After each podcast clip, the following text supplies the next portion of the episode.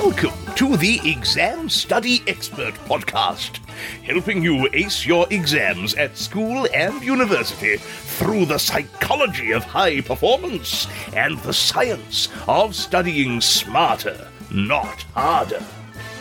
It's my pleasure to introduce your host, the Cambridge trained memory psychologist and exam success coach, William Wadsworth. Hello and welcome to the Exam Study Experts podcast. Today I want to talk about procrastination. It's been ages since we've talked properly about procrastination on the podcast, so I think this is long overdue because this is something I get asked about all the time uh, by students over email or when I'm talking to them in person.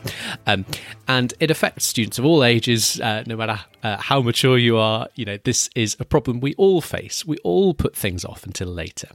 We all delay those things that must be done um, because we get distracted or we feel we've got other things to do or we just can't quite get ourselves in the headspace to engage with the task. So today I want to offer some quick tips. I'm going to have about six tips in total uh, that you can use to help combat procrastination when it strikes in your life. It's quite interesting to start, I think, by thinking about what kinds of tasks we procrastinate on. What are the sorts of tasks you're most likely to not want to start or you're most likely to want to put off to uh, later in the day or another day or another week? Um, psychologist Dr. Tim Pychyl has studied this. Uh, his research indicates that the tasks we're most likely to procrastinate on uh, typically have one or more of the following characteristics a task that is unstructured, a task that is difficult, a task that is frustrating, a task that is boring, a task that lacks meaning. Uh, by which we mean it doesn't really, um, you know, it's not something that means a lot to you personally. You can't really see why this is so important to your life. Uh, and finally, a task that lacks intrinsic reward. One way to think about that is it's not fun. Uh, intrinsic reward means the task itself is rewarding to work on, satisfying to work on, uh, or in some way fun or pleasurable to work on. There can, of course, be times when a task ticks multiple boxes. It can be unstructured and difficult and frustrating and boring and lack meaning and lack intrinsic reward. Uh, for me, a lot of the time when I was uh, particularly revising maths and uh, physics as a university student, uh, subjects I found particularly challenging uh, before I specialised, majored in, in psychology. I typically found that work quite unstructured, certainly very difficult, certainly very frustrating because I wasn't making much progress on it. And I think because I wasn't making much progress, I found it lacked intrinsic reward. It wasn't fun or satisfying to work on. Um, if you're working on a big uh, written assignment, maybe a dissertation or a thesis or a PhD, that by its very nature tends to be a very unstructured piece of work, uh, can absolutely be difficult, can be challenging, might be frustrating when you feel you're not making progress or, you know, you're running lab experiments and not getting the data back that you want. Uh, perhaps some elements of the lab work in particular might be boring, uh, quite tedious to do. Uh, and thereby may lack intrinsic reward, may not be very satisfying to work on. So, you know, no matter what stage we're at in academia, uh, these characteristics can apply, uh, often apply to to to our work. Um, I find six characteristics a bit difficult to work with, so I like to group these six characteristics down and and and and kind of categorize them in two big themes. And within each of the th- two themes, I've then got specific tips, specific action steps we can take to overcome procrastination uh, when it's uh, f- for that kind of thematic reason. So the first theme is when we we procrastinate when we feel kind of daunted or overwhelmed by a task that is unstructured, difficult, and frustrating. Uh, so, theme number one, I'm going to share in a moment some practical things you can do when you feel that sense of being daunted or overwhelmed, as I say, by tasks when they get unstructured, difficult, and frustrating. Those first three characteristics. Uh, theme number two is we procrastinate when our motivation for the task is wavering. So I think that particularly strikes when a task is boring, lacks meaning, or lacks intrinsic reward. So those are our two themes, and we're going to talk about practical strategies under each of those two themes. So theme number one, again, we procrastinate when we feel daunted or overwhelmed. Uh, theme number two, we procrastinate when our motivation, our motivation for that task is wavering. So I'm going to tackle that first theme first. So overcoming procrastination when we are feeling daunted by a task that is particularly difficult or unstructured. Three strategies, three practical strategies we can use when this feels like the sort of reason we are procrastinating. So, if you're facing a difficult or unstructured task and you're feeling daunted by it uh, and you're therefore procrastinating, my first practical tip would be to quite simply break it down. Think about what's the next step you can take. What's the first step you can take? Don't worry about this huge, big picture. You know, you've got a big dissertation ahead or a big revision season ahead of you, ahead of uh, studying uh, to prepare you for exams. It's a huge and big and difficult challenge. So don't worry about the whole just for now. Break it down. Pick a little corner of your uh, writing project that you can work on, or pick just one little topic or subtopic that you can tackle today and feel like you can start making at least a little bit of progress today. So break it down. Think about what is the first little step I can take? What action can I take over the next 20 minutes, 40 minutes, one hour that will help me make at least some progress towards my goal? Don't worry about the big picture for the moment. Just take that next step. And the thing is, if we can stack enough of those next steps in a row, we keep putting one foot in front of the other, we gradually make some real and tangible progress uh, towards our overall goal. Uh, practical tip number two is just do something. so uh, this one's about starting anywhere, even if it's not your best work to start with. Uh, I think this is particularly helpful for the kind of writing tasks examples. So, you know, many of you listening to the podcast probably have quite high standards for yourself. Um, you're listening to a podcast about how to study well. Uh, you probably have high standards. I love that you have high standards for yourself. I think that's great, and I definitely don't want to dampen that. But sometimes those high standards can kind of get in our way, can block us from actually almost getting started in the first place. So this one's about just starting somewhere, starting doing anything, even if it's kind of scrappy to start with. As I say, writing is a really great example here. So don't worry about producing the finest draft first time you write it, write a really, really scrappy first draft. Or even better, start by just sketching out your thoughts in rough. Sketch together a few of the uh, you know key ideas, scribble that out in rough for the section you're working on, um, and then you can start to write up the sentences.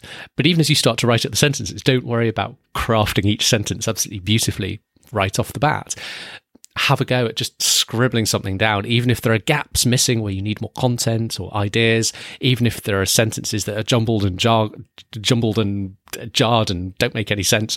You can come back and edit it all later. You can come back and find those, do those extra little bits of research to add in those points that you're missing. You can come back and uh, you know tidy up all the grammar and the sentences and the syntax, but you can't do all that editing work later unless you've got that scrappy first draft to work from. So give yourself permission for that first attempt to be kind of scrappy. This also works for studying as well. So again, I mentioned the example of, of, of, me and my journey sort of studying maths back in the day before I specialized in psychology. One of the things you might find if you're, if you're, you know, particularly maths is a good example, but this can happen in all sorts of subjects. The first time you sit with a topic or sit and try and do some problems or try and tackle some questions from a topic, you might not make sense of it. You might not be able to do it, and, and that's okay.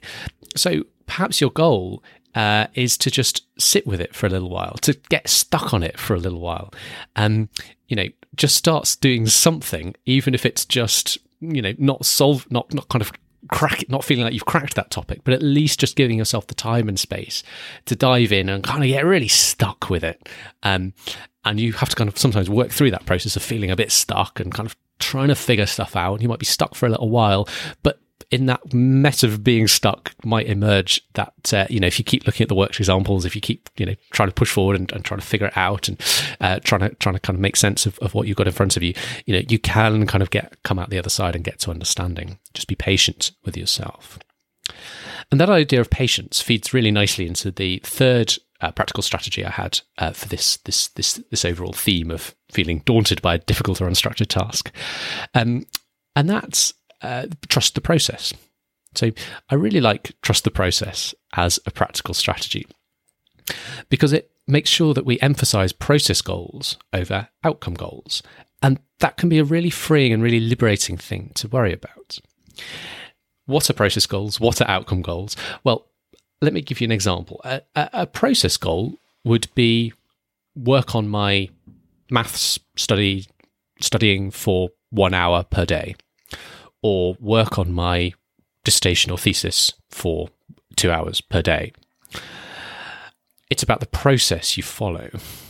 The outcome goal would be for studying maths, uh, master a whole topic every day, or for the dissertation, an outcome goal could be write 2,000 words every day. If you were, say, training for a race, training for a running race, your process goal could be to run for half an hour every day. Your outcome goal could be to come first in the race. You kind of see the difference. The process goal is, is often about time. It's often about something that you can absolutely control. Um, you know, it's it's something that is totally within your grasp, totally within your control. The outcome goal is the end result. So it's the number of words you write, or the place, or the grade you get in the exam, or the place you come in the race. Um, you can't directly control the outcome goal, but you can influence the outcome goal by work by the process you choose. You can give yourself a better chance of coming first in the race or getting a great grade in your exam by how you train, how you prepare. So I think it's really nice to have an outcome goal. I think it's really nice to know, you know, the grade you're aiming for in your exams, uh, you know, the place you want to come in the race. I think it's really nice to aim for that. But then always put that in a drawer, forget about that overall aim and just focus on the process. What is the what is the process you're going to follow each day? What is the training you're going to do each day? What's the studying you're going to do each day uh, to, to to move you towards your best chance at that outcome goal? Um, and that because we can control it, because we can control the process goals, makes them much easier to to engage with, much easier to tackle on a day to day basis. Okay, so those are the three practical strategies I wanted to share for that first overarching procrastination theme. So, when we're daunted by difficult or unstructured tasks, we might want to break it down, just start doing anything, just start somewhere, even if it's kind of weak to start with, you can polish it later. And then finally, trusting the process, focusing on those process goals, uh, and, and not worrying day to day about the outcome goal quite so much. So, what about the second theme? So, uh, we might also procrastinate when we feel our motivation wavering. So, particularly when a task is, is kind of boring or lacks meanings, is a bit unrewarding. What can we do then? Well, I've got three different strategies for this different uh, kind of root cause of, mo- of procrastination. So, the first strategy I've got, I think I mentioned it on the podcast before, it's called the why brainstorm. And what you do in the why brainstorm is you simply take a blank sheet of paper and give yourself five, ten minutes to write down as many reasons why this matters to you as possible. Aim for at least five to 10 reasons if you can. This is quite a hard thing to do sometimes. You know, the first one or two reasons might be easy. Okay, I need to get a certain grade so I can get a certain place at college, or I need to pass this exam so I can get a promotion at, at work, or whatever. But when you start to dig beyond those obvious first one or two reasons, it can get a little bit harder. But that's kind of the point of the exercise. You're supposed to be flushing out those trickier to think about uh, reasons. Uh, that's part of why the exercise works. It helps to, you can give you new reasons to care. It helps to uh, em- you know emphasize the reasons that were already obvious, but also helps you fi- uncover those those kind of new reasons and thereby you know feed the fuel of your feed fuel on the uh, motivational fires uh, underneath you. Some examples of this could be well, what could you learn studying for these exams? Are they going to teach you, uh, you know, new things about subject area that might be useful in your life or in your career?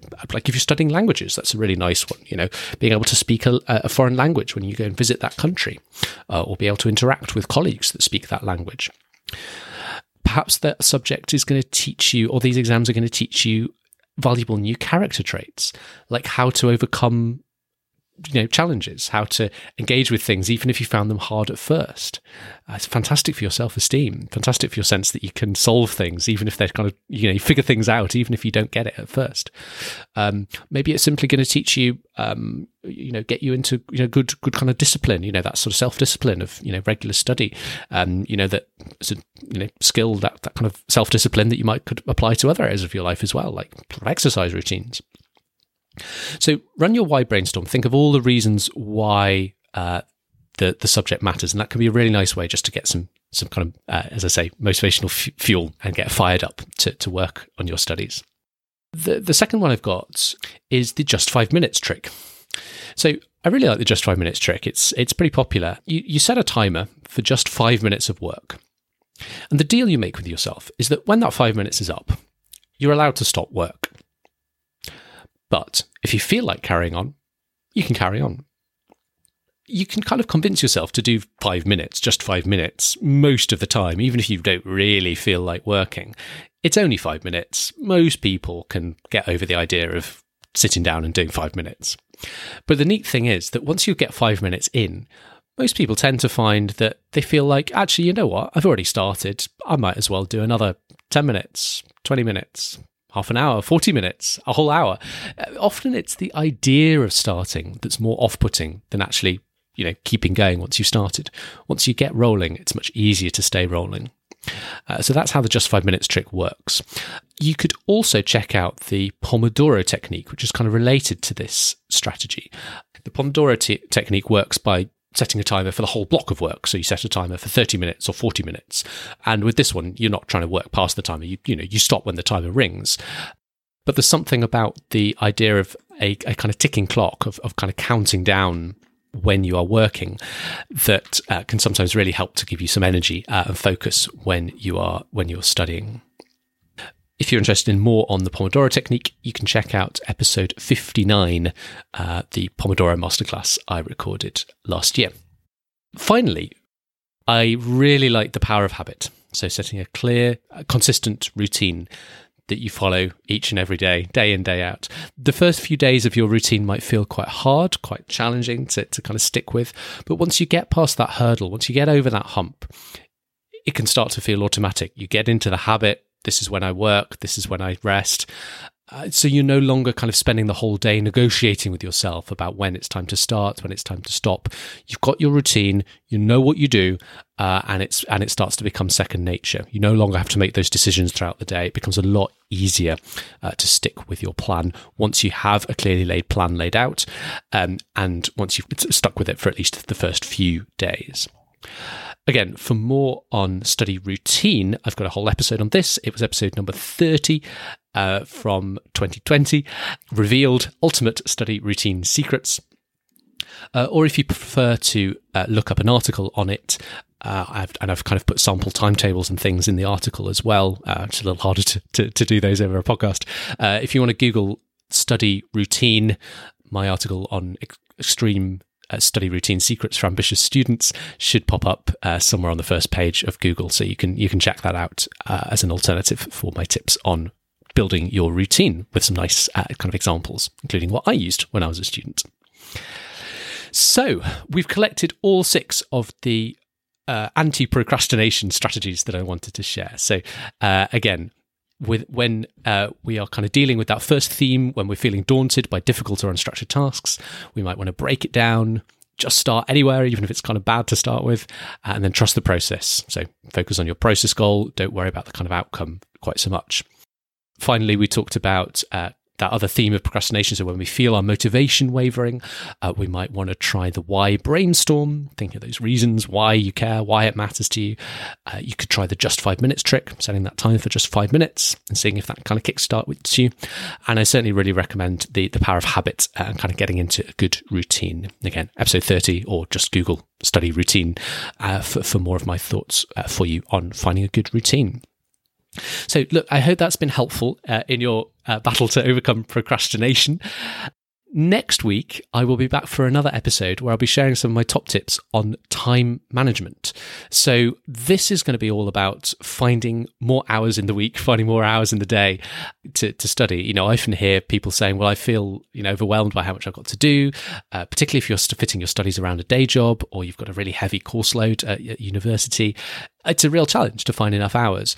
And I also want you to find enough hours to sleep properly and, and have some rest. And so how you how are you going to fit all this in? The, the secret is to become really really efficient with with how you use your time.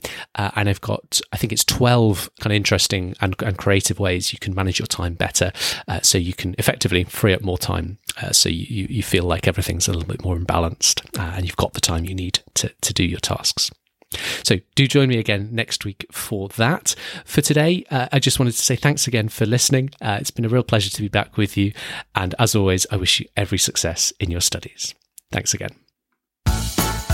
Just before you go, did you know you can hire William as your very own coach and mentor to show you the stress free way to ace your exams by studying smarter, not harder?